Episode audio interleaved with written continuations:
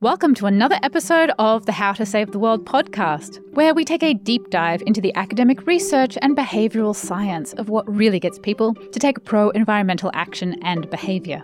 I'm your host, Katie Patrick. I'm an environmental engineer and a designer based in Silicon Valley, California, and I'm the author of the book, How to Save the World. Today, we'll be talking with Dr. Markus Brauer, He's a professor of psychology at the University of Wisconsin and the executive director of the Institute for Diversity Science. And our topic today is what makes up real evidence driven gamification. Now, games sound fun, but do they really work to get people to actually do climate and eco friendly things? And if so, why do they work? Markus is the social scientist behind a behavior change game called Cool Choices. It's a card game that gets workplace employees into groups with a goal to compete around energy and environmental behaviours.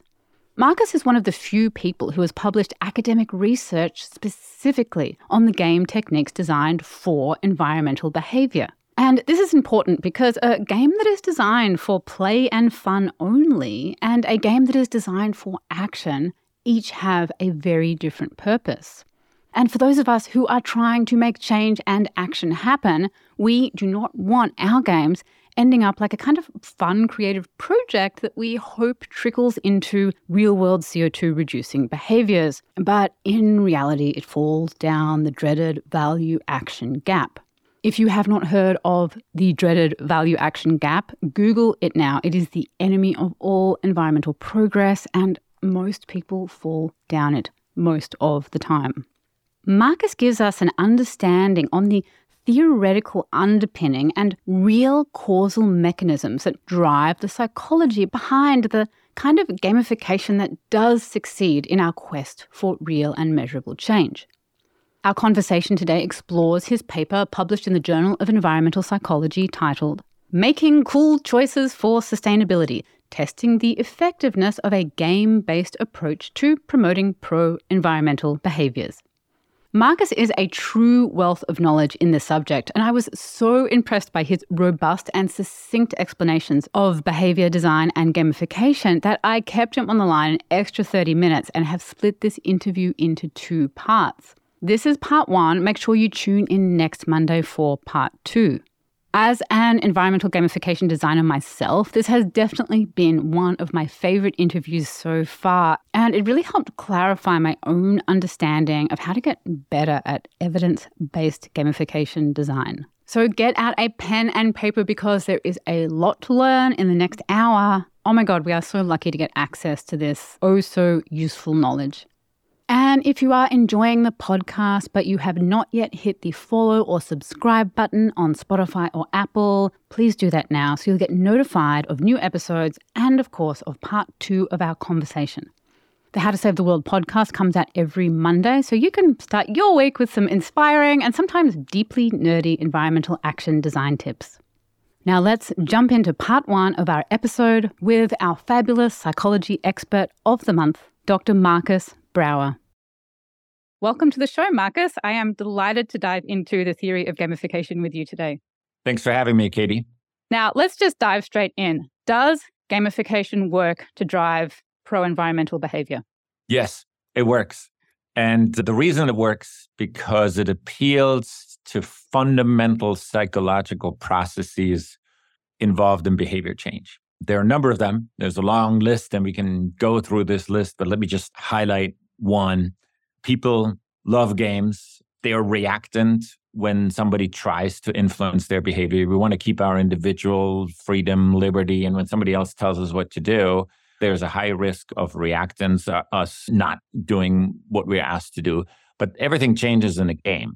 In a game, people get caught in a little bit of competition, but we will see later maybe not too much competition, just if there are awards, prizes. Actually they can't be too attractive if not people get too competitive.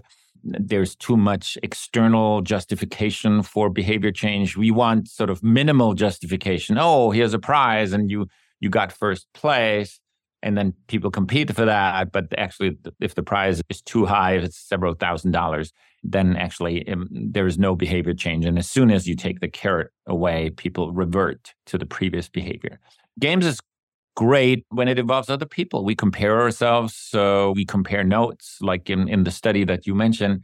We formed teams. Teams were playing against each other. And suddenly people were working together on a common goal. Oh, we have to score more points than the other team. But that suddenly then gave people the freedom to talk to each other within their team. They said, Oh, um, Carla is not pulling her weight here. She's not scoring any points on, on our game here. And that actually allowed them to sort of mention to Carla, Hey, is, is, is there something you can do? Is there something we can help you with? So, whereas before there's that everybody does what they want to do and I, am overstepping my boundaries. If i talk to them about their own behavior suddenly in the context of a game these things become permitted. So what we have is social normative influence a little bit of competition several other processes low reactance and that all is a great mix for behavior change. There's so much in that to dive into and i've got so many notes and questions that we can start unwrap that. But before we sort of really dive into the detail, can I just take an umbrella view and ask you why do people whose job it is to reach sustainability goals and solve climate change, there are thousands of us around the world, this is our full time job, but yet we often don't know that much about behavioral science. And often people have never even heard of it. They've never heard of environmental psychology. It's very little known in the real environmental profession. Why is this a problem? It's a mystery to me too, and I don't have an answer for you many of these people come from the engineering world. They're very knowledgeable about technological changes, how to increase gas mileage of cars, or et cetera, or they come from the policy world, but they actually know relatively little about behavior change. And what is fascinating to me as a behavioral scientist, I would say that in most times there are a number of myths that are out there and that are entirely incorrect about behavior change. And, and I think, let me just bring up two right away. One myth is technology is going to fix it. Like with technological advance, if we create fridges that consume less electricity, if we have um, washing machines that consume less electricity and less water, cars that drive more with increased mileage, that will fix our climate related problems. Entirely wrong, and I can talk about that. The second myth is that, oh, if we provide people with uh, information, if we raise awareness about a particular issue, they're going to change their behavior. And we now know from hundreds of empirical studies that that is simply incorrect. Providing information and raising awareness is in most cases not enough to change people's behaviors. So I'm fascinated by how millions and dollars are spent on programs where I could look at the program and I could make the prediction right away that that is going to be ineffective.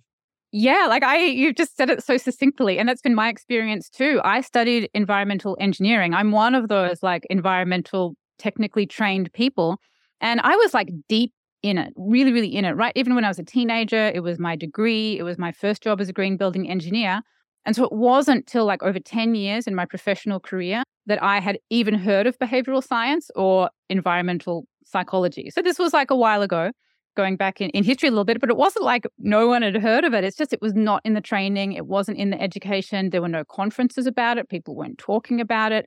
I really had to go far out of what I was doing to discover it. And I don't think it's really changed that much. It's changed a little bit since then, like in the last 10 years, but it is kind of crazy. So that's why we have this. That's why I have this podcast. So I could help share this knowledge, kind of like unwrap all this knowledge that you and other people have to try and like share it with my people. But I want to dive into exactly what gamification is, like the actual techniques, because I've been doing like gamification design for a few years now. And I've over the years have clarified kind of like exactly what it is. And it's a little bit different to game design because there are people who work as game designers and they build these like big digital worlds for like Sony PlayStations and stuff. And it's not necessarily that.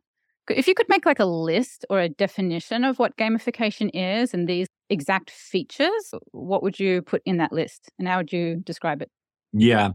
I think we have this list in our 2017 article. I hope I, I remember. I actually everything. have it if you don't remember them all, so I can prompt you. Please go ahead and. I want I prompt you, and then you can explain them in your own words, so Love it. you remember them all. Okay, we'll start off with an overall de- definition of um, gamification, and then sure. I'll remind you with each one, and you can explain in your own words. Yes it often involves some amount of competition. People compete for something, prizes, awards, points, etc. So that is an important aspect. Then what the other thing that we have is usually there is a, a, a setup where people come compare each other and that social comparison is incredibly important. So there might be something like a leaderboard that is available where people can see each other and then subsequently change their uh, behavior if they want to.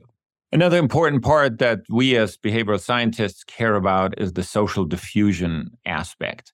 It is very interesting how influenced we humans are by what other people do. And we want to fit in and we don't want to be too different from other people. And, and therefore, we often look left and right to, to figure out what are the appropriate behaviors, what should I be doing here in, in, in this situation. And, and one of the goals of gamification is very often that social comparison, social diffusion aspect. So I see what other people are doing, and therefore I will change my behavior. So one of the elements of the game that we developed is first of all the team so you could discuss with other people oh what are you doing oh you're doing this oh you got rid of your second fridge or you put in different types of light bulbs or low flow shower heads whatever but then we also had a mechanism where people could post pictures of themselves doing certain pro environmental behaviors. Because one of the key things, and, and that's a, a, problem, a difference compared to other types of behaviors, I don't know, health behaviors or uh, other types of behaviors, most pro environmental behaviors are private. They occur in the privacy of one's home, and most neighbors don't see what other people are doing.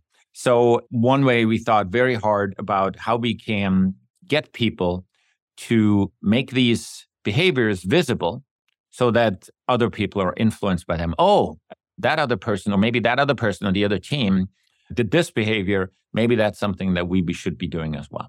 So, that's another aspect, that social diffusion, social comparison aspect. We wanted to add, I don't know if it's part of the definition, we wanted to add concrete information what that means is very often sustainability initiatives, they provide people with 60 types of behaviors that they can do. It's a little overwhelming. You don't know which of these behaviors are the most impactful, which ones are the lowest hanging fruit for, for you. So we gave people very concrete information during our game. And finally, what is uh, interesting for us um, are two other aspects. One is habit formation. The game has to be long enough for people to change their habits. Some games are 15 minutes, that's probably too short. Uh, some interventions, like for public transportation use, uh, are uh, two weeks. People get uh, free uh, bus passes for two weeks. We would argue that that is too short. One of the key elements is habit formation. How do we get people to, to change their habits? And the very last one is choice. People want to have choice, they want to um, have a feeling of autonomy. If there is too much pressure, of doing something, then people are not going to do it. People have to have the opportunity to be able to choose. And I think a game is particularly a, a, fruitful avenue for doing that. So even an incentive programs can sometimes feel constraining. So I'm basically people buy me to do a particular behavior. But in the context of a game, you can choose different option. You can choose to participate in the game. You can choose what actions in the game you take. And then finally, when you ask the people, well, why are you actually doing this? And, and then there's a prize that's relatively small. So the reward is, is relatively small. Okay, it's for the prize. But then when they think about it, I'm really doing this because I care about the environment. And that is a very important part is that internal attribution. I'm not doing it for a financial incentive. I'm not doing this for a highly attractive prize probably because the, the, the prizes so are so low. Probably I'm doing this because I care about the environment. That's why games are so powerful. So these are the elements that I would that come to mind spontaneously. Are there are there any that I forgot, Katie? Yeah, oh, I, I've got nine of them. I'll just jump through and double check. But I think the way you the way you just described it in terms of breaking down or kind of d- diffusing that intrinsic versus like extrinsic definition was kind of really cool because a lot of people don't really feel that comfortable with the idea that all motivations are either extrinsic or intrinsic. And if you gamify something, gamification is an extrinsic reward. If I get a digital strawberry with a smiley face on it after I do something, that's extrinsic. So we shouldn't do that. But what you're kind of saying is that these small little rewards that we can get through gamification actually are leveraging the intrinsic reward. It's actually kind of part of it. And that feels a much more intuitively genuine, I feel like, way to describe it rather than, oh, it has to be just like only intrinsic and only through like your spiritual connection with nature. And if anyone gets a smiley face or a social comparison, then it's kind of like in the bad form of like motivation. I agree. Did it? Did I forget anyone, or uh, do you have? Yeah. Okay. Well, let's let, us let us jump in. So, okay, this is copied directly from your report. Number one is clear progression paths. Can you, in a nutshell, explain like an example of what this kind of like tracking progress towards a goal thing is in that? Well, we use that in the game. P- people were able to, so it, it's a game that's played in companies. So at, at people's workplaces, uh, people form teams and then they can self report a, a, certain number of environmental actions and they get points for that. And uh, these environmental actions become available uh, progressively.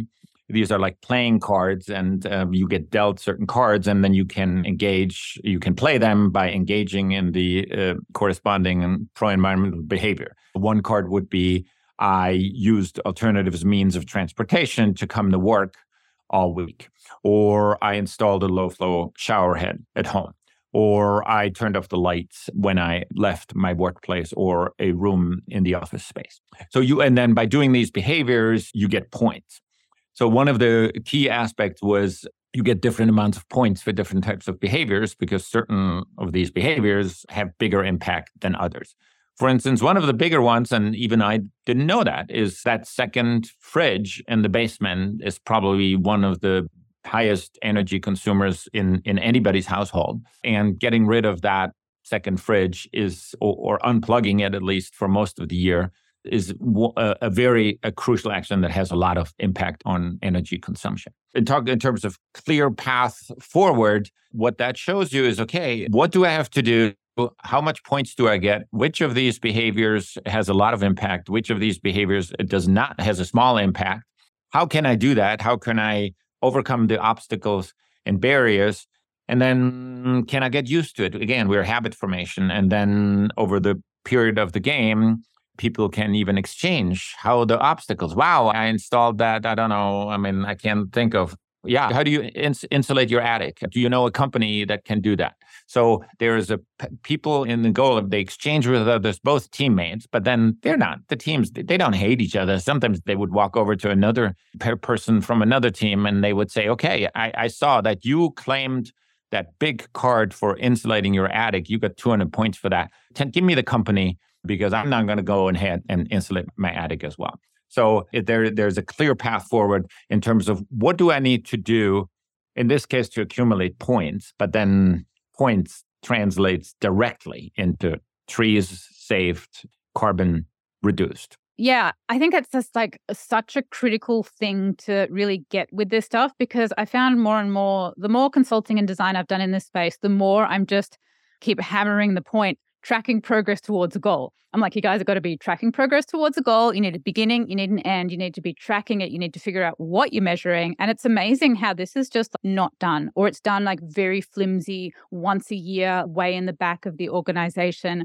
I'm like, just put it front and center and then constantly check are you is everybody progressing like towards this goal? But anyway that's the first and second one clear progression paths with an achievable goal actually having a goal at all like for people to do that they actually can do. Okay third step is levels. How might we understand or design levels into our behavior change system? Every computer game that my sons play has levels and then they exchange. Okay, I'm on level seven. Oh, you're only on level four. And that is incredibly motivating. Oh, I'm now on level seven. That gives you a certain social status. We're back to social comparison, right? Oh, he's on level seven. I'm on level four, uh, etc.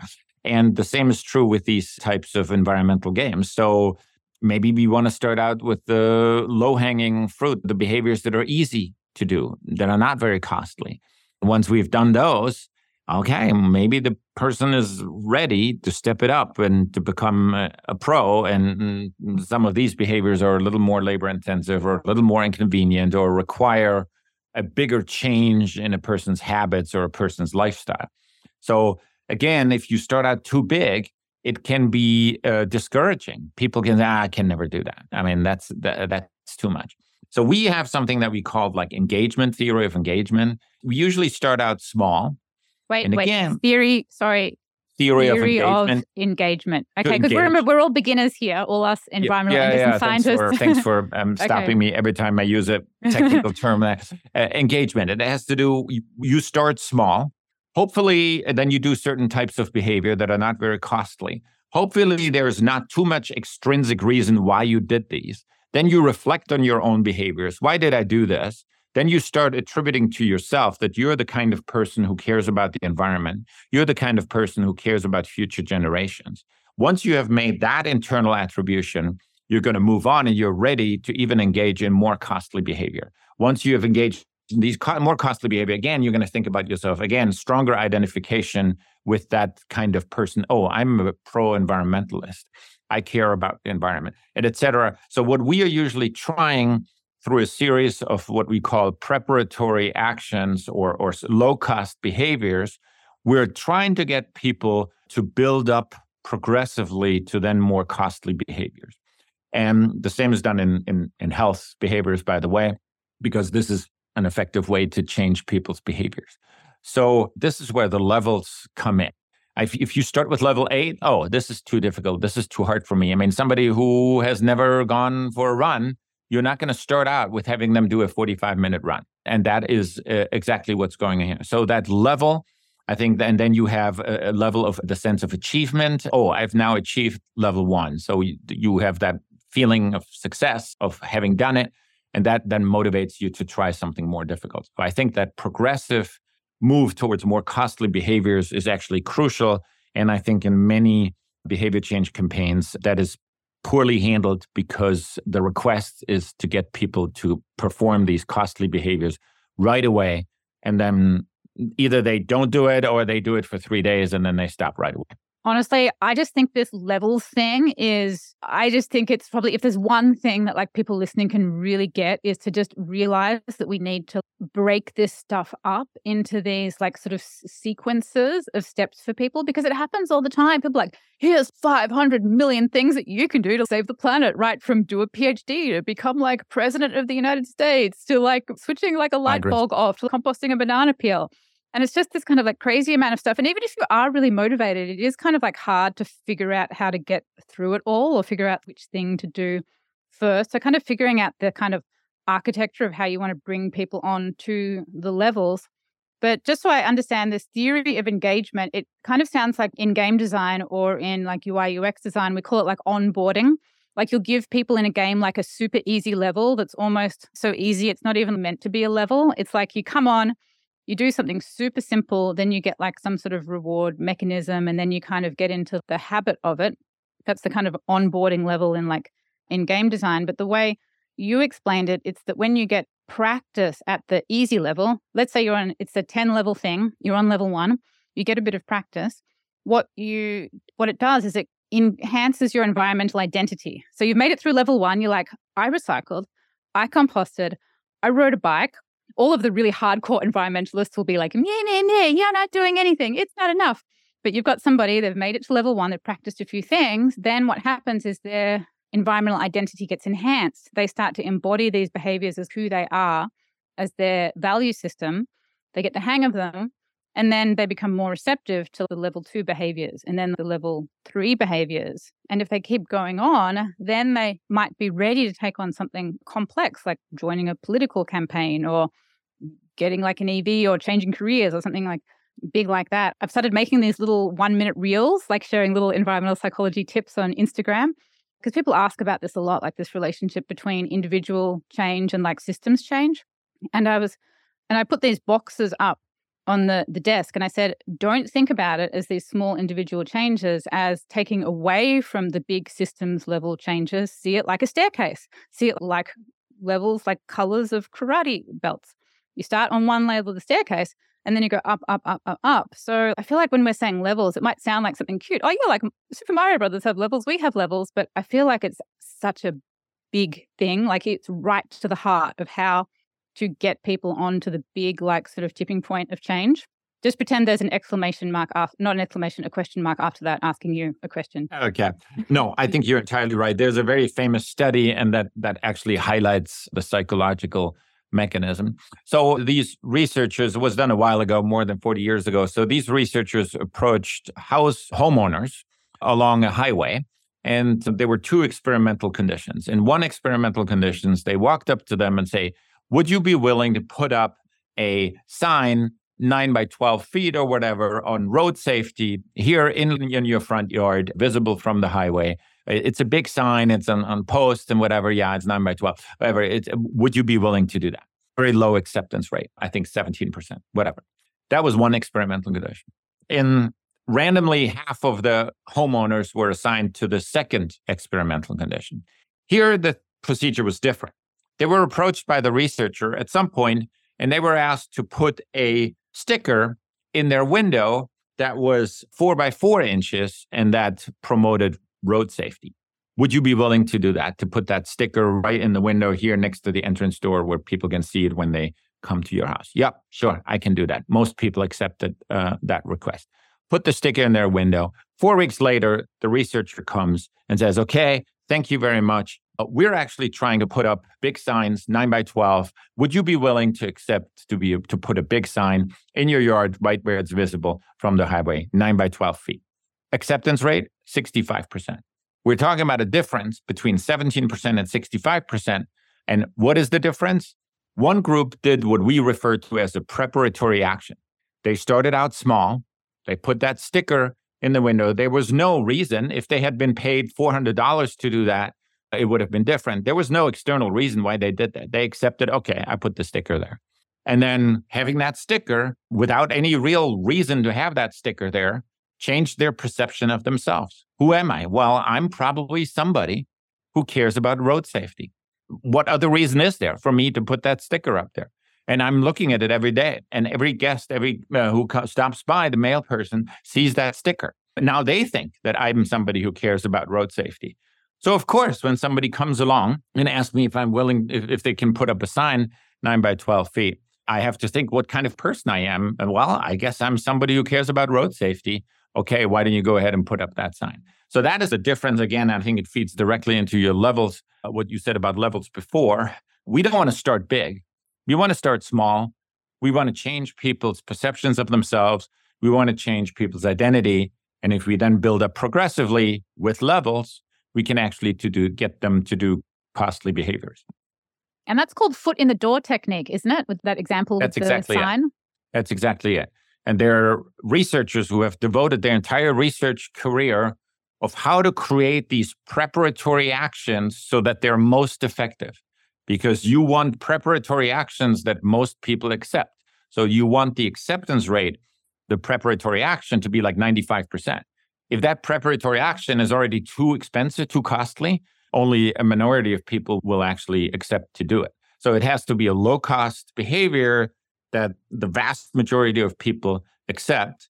Putting a sticker, wearing a button, putting up a sign in the yard, whatever. It has to be a low cost, signing a petition, posting something on social media. All, all of these are low cost behaviors. And then progressively you build up. It's called the spiral of engagement. You start small, you commit it, and then you spiral yourself into the person who is really committed to protecting the environment. Oh my god, I think I've got to get you on some consulting on some of these these campaigns.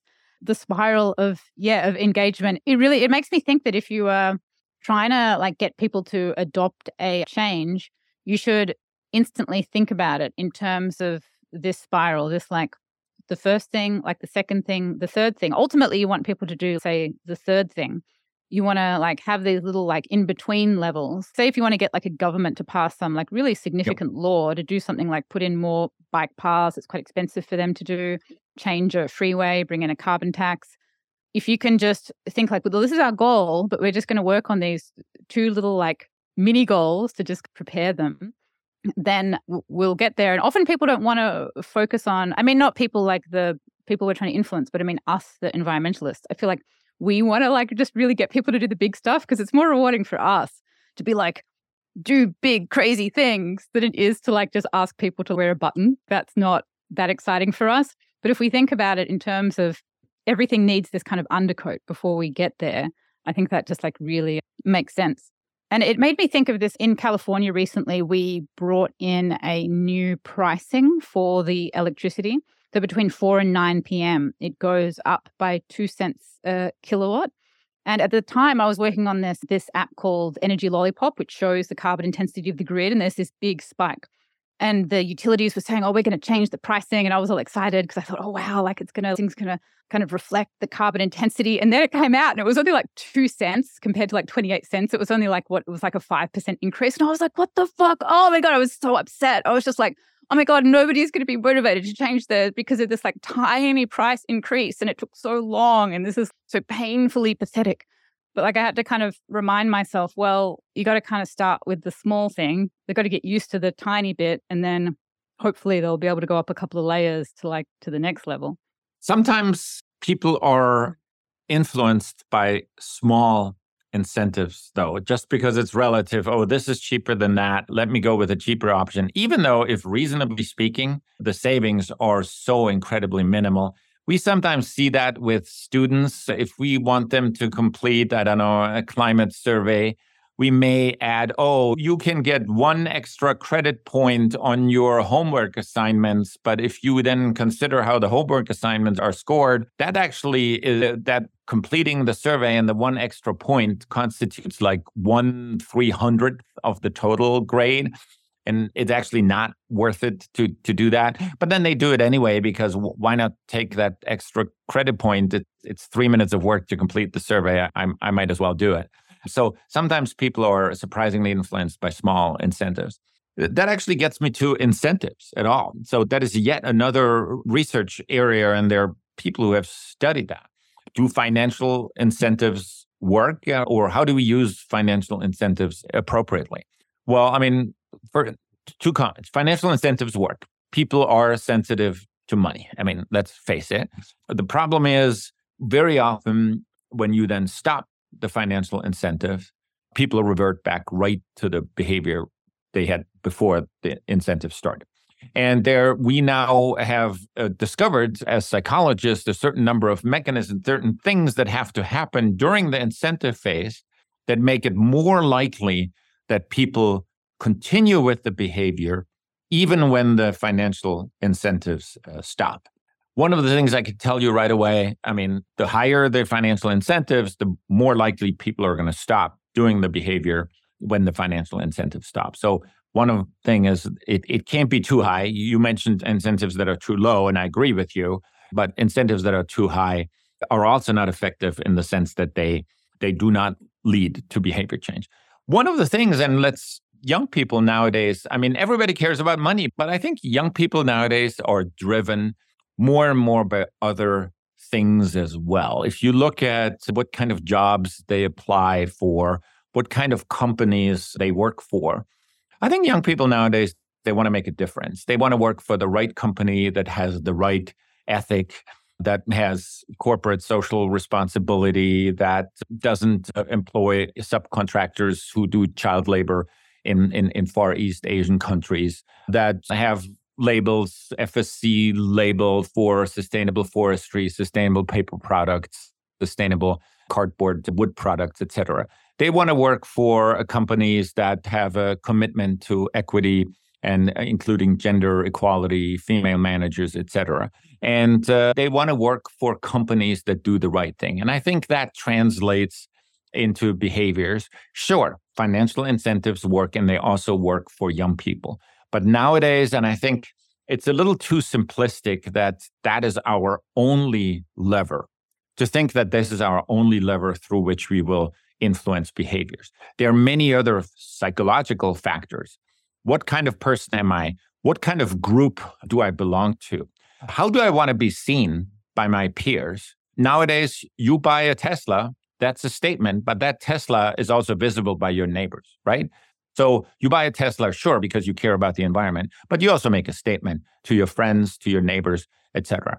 And I think nowadays, I think it's a little simplistic, just as it is simplistic to think, oh, all we need to do is provide information and raise awareness, and people are going to change their behavior. We know that that's not going to happen. It's equally simplistic to say, oh, all we have to do is change the incentive structure, and then people will change their behaviors, and then there's a habit, and then we can stop the incentives, and then people will persist with the own behavior. I think that is a simplistic, outdated approach to behavior change. And I think if we really want to make a difference, we have to use different approaches, modern behavior change approaches that come right out of the behavioral sciences in empirical research. Yeah, yeah. So the biases that exist currently in our industry is that if we give people more knowledge and more education, they'll do stuff. And if we just make it uh, more financially viable, not unimportant, but it's not the whole picture, that these are the kind of, we think these are only two levers to the human brain, but there's so many more levers just on your hunch, if we had all the levers in front of us and we had money and knowledge as two levers, how many more levers would there be that we're not seeing? Like just approximate 10, 20, 20 you're actually 500. Des- you're actually describing a study that I've wanted to do and I've never had the time to do it. I wanted to, to, to select 10, 20 uh, small communities. And in my case, it would be Wisconsin and I wanted to randomly assign the half of them to the control condition and then half of them to the treatment condition, the intervention condition. And I wanted to throw in their intervention condition at people everything we know about behavior change from gamification to engagement to uh, commitment uh, strategies to social norms to social diffusion, et cetera.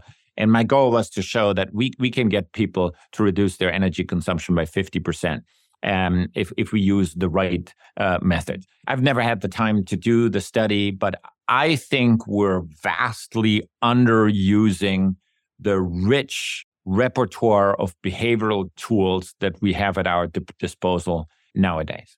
But how many, how, if you were to say how many more tools in front of me, because I know I've collected a whole bunch that I use. What's your hunch of if you had them all out? So the question is, it's incentives and information are two of these are tools. Two of these how, tools. How many extra are there that oh, are I would say invisible? at least another 18. 18 makes yeah. it up to 20. Mm, yeah.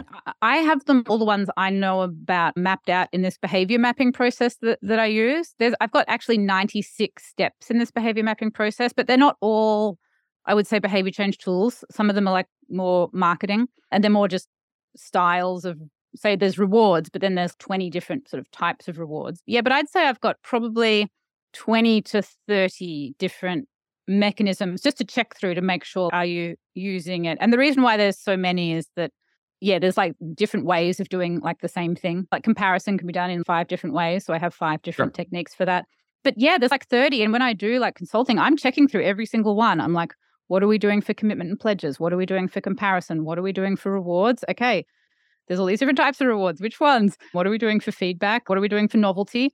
And it's just like boom, boom, boom, like going through them all. In terms of like knowledge and money, I don't even have knowledge and money on there because I just kind of am circumventing that whole that system and trying to do the stuff that's not being done. Yeah, have, it's cool. I like social. do you have go ahead? Do you have social norms on your list of mechanisms? Because of course. Oh my god, it's like the, yeah, of course. Okay. Yeah, I have social norms, written social norms, and like a picture of social norms to make sure people have written it in a sentence. But I actually did another a podcast with an, a, a woman who specializes in social norms, and just I don't know if you know this, but I thought it was super interesting that if you say the social norm as a whole number, like four out of five people is more effective than if you say 80%. So I learned this little trick. So have you heard of that before? Yeah, I have, and mm, there are other minor things. Join in, join us. Mm, it seems to be important. Uh, you could enhance the effect by it's an increasing number. If you say four out of five, if you can, depending on how much space you have in a tweet, maybe not. But if you have a, a different type of communication, you could say it used to be three out of five. Now it's four out of five. Ooh, things are changing. You, yeah. you better jump on the bandwagon. I mean, bandwagon is leaving. You better become part of that increasing number of people who do X. Also, works. So and that's called yeah. the dynamic norm. Is that right? It's called dynamic, dynamic norms. norm. Yeah, I had another interview about dynamic norms, which was really cool to learn about. It's all these little things that people just don't know, and they're so easy to do. They're like if everyone just knew them, we could probably all be like 10% more effective just by the way we change a sentence, which mm. I think is just crazy, amazing and crazy. Okay, moving through our list, which is now becoming a very comprehensive lesson in effective behavior gamification design. Okay, we've got rewards. You mentioned this really interesting thing about you don't want the reward to be so big. You want a reward in the gamification process. They have a goal, they move towards the goal, they move through levels. Each level can have a reward. There's got to be some type of reward there. So, firstly, like, what is a reward and what could it be? But you also mentioned if like the reward is too big, it cannibalizes the intrinsic motivation and makes the person not as interested in it long term, which is really interesting. So, is your perspective also that we need to make the reward small and so the person is really engaged in the playing experience and not make it all weighted around the reward? Yeah. I'll give you an example from my uh, experience as an instructor. I often use group work in the class, and that is great, very effective teaching methods. But I've tried out different things. So sometimes I have put group in competition and, and there was no reward wasn't enough. They didn't increase their efforts just being, okay, this group had the best outcome or did the best work. That was not enough. Then I also gave bigger rewards. I said, okay, well, the group with the best product, they get 10 extra credits on their grade. That's a lot. That didn't work at all. People got super competitive, obsessed with the point, with the reward, negative ambiance. They started disliking other students who oh, were. Wow, in, created bad vibes. And uh, created oh. terrible, complete wow. failure, a terrible classroom climate. People were competitive. And because it was all focused on the reward, I think I, I, decreased their intrinsic motivation. I mean, I never did the research, but my guess is mm. they were mm. less likely to sign up for a class on a similar topic after my class because the reward was so big and they were only focused. And if there's no reward, why would I study uh, this particular topic? So, what I then learned is I'll tell you the truth. I, I bring in tiny rewards. They're a Kit Kat, a Mars uh, bar, and everybody in the group that wins the competition gets a Mars. It's minimal. I mean, everybody can afford a Kit Kat. And yet there is a reward. And with gamification, I mean, it's absolutely crazy. You put people in groups and you put the groups in competition you don't need a high reward for people to get caught in the game and to, oh, we need to win this and we need to get there. So, yes, if, if the reward is too big, if the financial incentive is too big, it is actually counterproductive. It cannot be too attractive. That's that is, so fascinating. it blows my mind. It actually makes me think of it's kind of like a microcosm of what happened in Silicon Valley. I've okay. lived here for 10 years watching this startup thing. And then the money just got so big. People were getting like raising five, ten million dollars. I've even got a, a, friend, not like a close friend, but who raised 200 million and then went to a, did an IPO. So there's just this, this crazy money and so many people moving here and working on their startups. And it started to get like that, like super competitive, people getting really burned out, having nervous breakdowns, not very nice. Like it wasn't very, the kind of friendly openness started to go away. But it, yeah, like that's crazy. So we we want to have some reward. We don't want to have it rewardless. We don't want to have a big reward because that drives makes everybody crazy and cannibalizes all the positive energy but we want to have very small rewards that are almost like they're almost like symbolic of winning rather than valuable in themselves exactly and the same is true for the preparatory actions that we talked about before right we want there to be as little external justification for people doing them. So if I ask people to complete a short three minute survey, that is a great preparatory action because then afterwards they ask themselves, why did I do that survey? Well, probably because I care about the environment.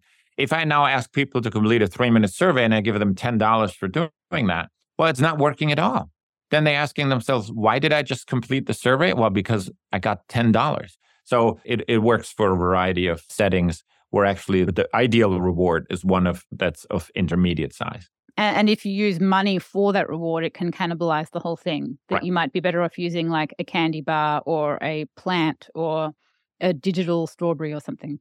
Another way to handle this, and I'm involved in a research project, it has to do with payment for ecosystem programs. It's these are huge programs in developing countries where small uh, landowners are paid to protect forests and to adopt uh, milpa agriculture. So they're paid by the government for a five year period to engage in forest conservation and milpa um, mixed agriculture, tree and bushes and, and, and plants.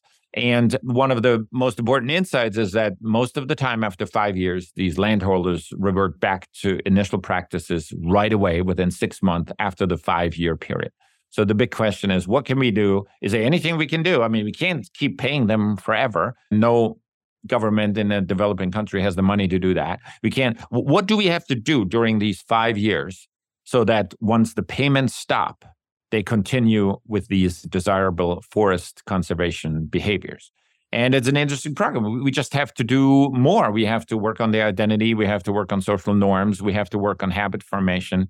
We have to work on social groups, social connectedness, etc. So we have to think the entire time about that intrinsic motivation, which has to replace the extrinsic motivation. The payment is the extrinsic motivation. When that goes away, it has to be replaced. By at that point, there has to be sufficient intrinsic motivation for them to do that behavior. And there are a variety of ways to do that. Again, behavioral scientists have the tools to to create that. So one of the things to do that is to actually decrease the payments progressively. Instead of paying them for five years and then stopping rapidly is you pay them for three years and then every year after that you reduce the payment by 20% so it's 80 60 40 etc the amount spent on these landholders is the same. Given that you progressively take away the extrinsic motivation it's progressively being replaced by the intrinsic motivation. So if it switches from 100 to 80%, okay, it's less money from the government, but yeah, I'm still, and my neighbors do it, etc. Okay, I'm going to keep doing it. And then two years later, oh, a year later, oh, for now it's from 80 to 60. Yeah, yeah, okay, it, it's not that much of a change. Okay, it's less money, but etc. So progressively, they change their identity. They see themselves as people who care about forest conservation social norms again kick in traditional values we, we this is who we are maya culture etc we care about the environment the medio ambiente and whatever and then we progressively change their self view over a time period. So financial incentives again can work if they're used correctly if there's sufficient scaffolding in order to to change people's views of themselves their identity their social identity their intrinsic motivation.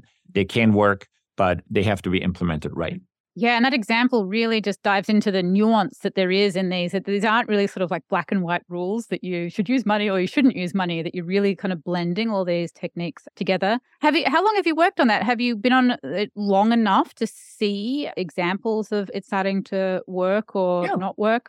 Yeah, I think we, we're progressively making progress. Instead of, for instance, one of this is the social dimension is interesting. You give these landholders money to do this. Um, and it's not working. At least they don't continue to do this, to do these practices after the payments end.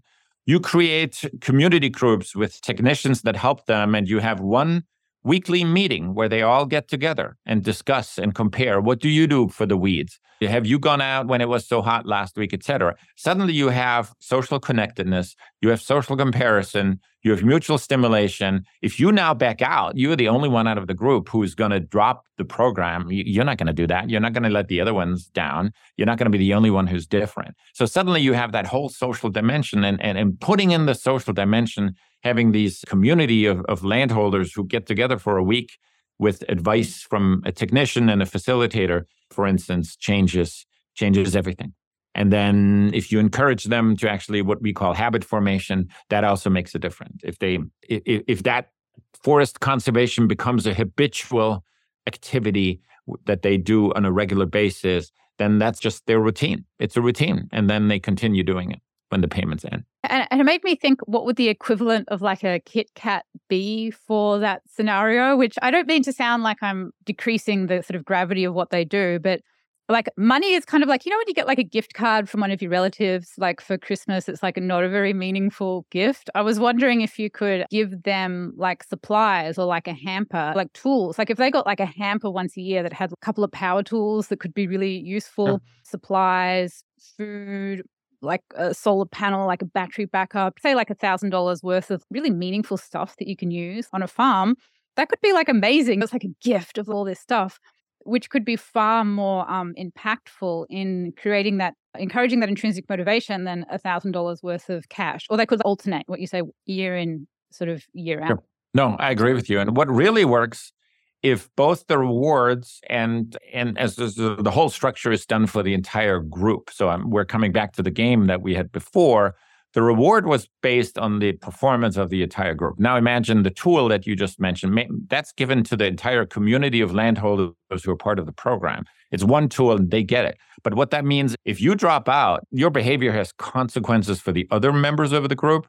And you don't want to do that. You don't want to let them down. So you have basically that pressure. People think at different times of dropping out. But when I think about it, then everybody else staying in. So I stay in. And then maybe a month later, my neighbor thinks about dropping out, but then everybody else is staying in the program. So they decide to stay in the program as well. So if there's, if you can somehow create that social, these social ties where an individual behavior reverting back to the initial behavior actually has negative consequences on the group that they care about, well, they're less likely to revert back to that initial behavior.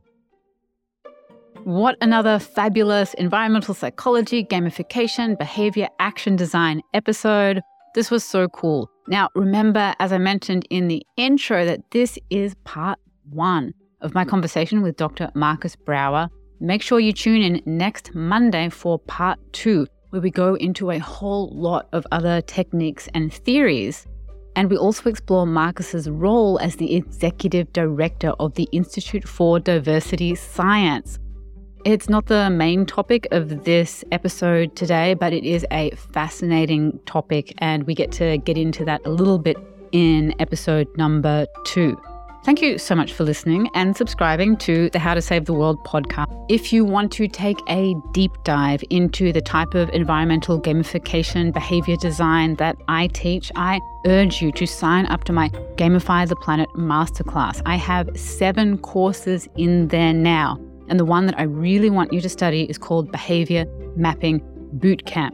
This is the signature or the trademark system that I use to teach climate action design in a way that is going to really get people to make measurable change for whatever type of action or behavior that you want them to take.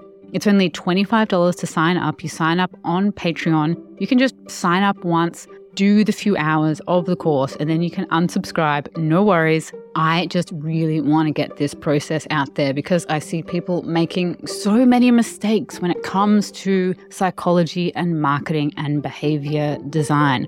I've been in this game for over 20 years now, and I see people making the same mistakes that I made 20 years ago, 15 years ago even five years ago, even just three years ago, I see myself of having come so far from where I was when I actually published the book, How to Save the World. And I want you to go through this process. It's a 10 step process. The backbone of it is making measurable change. And we go through an entire behavior mapping, UI, UX inspired story mapping process. It has all of the behavior and action design techniques, all of the gamification techniques. It is all based around environmental data, which makes it quite a different process to what you will find in any other generalist behavior or UI UX design type of training.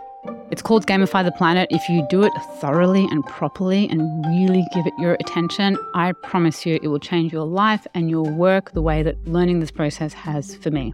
The link to subscribe is in the show notes, or you can just go straight to patreon.com forward slash Katie Patrick, and I'll send you a link to the members page and the courses. And there's a whole lot of other bonuses and weekly features and things that go on there. You can see it all on the page. If you loved this episode, please share it around the internet. Send me a DM on Instagram or LinkedIn. I always love to hear from you. And share this episode as a story on Instagram and share it with your professional sustainability friends and networks. This stuff is essential learning for us. We cannot save the world unless we get really good at action and behavior design and gamification design. It is an absolutely essential key into the psychological lock to open it, to get people to do all the stuff that we need to do to save the world and to actually just make saving the world really fun. I truly, truly believe that sustainability and climate action and saving the world is actually really fun, that it actually is the greatest game we've ever played, and we should use all these tools to make it so. So, thank you for listening. Thank you for your interest in environmental psychology and behavior design. If you haven't already, you can leave up to a five star review on Apple Podcast. And I'd be delighted if you would write something about what you learned from this episode there. And make sure you subscribe and follow and tune in next Monday for episode part two of Gamification Design with Dr. Markus Brauer.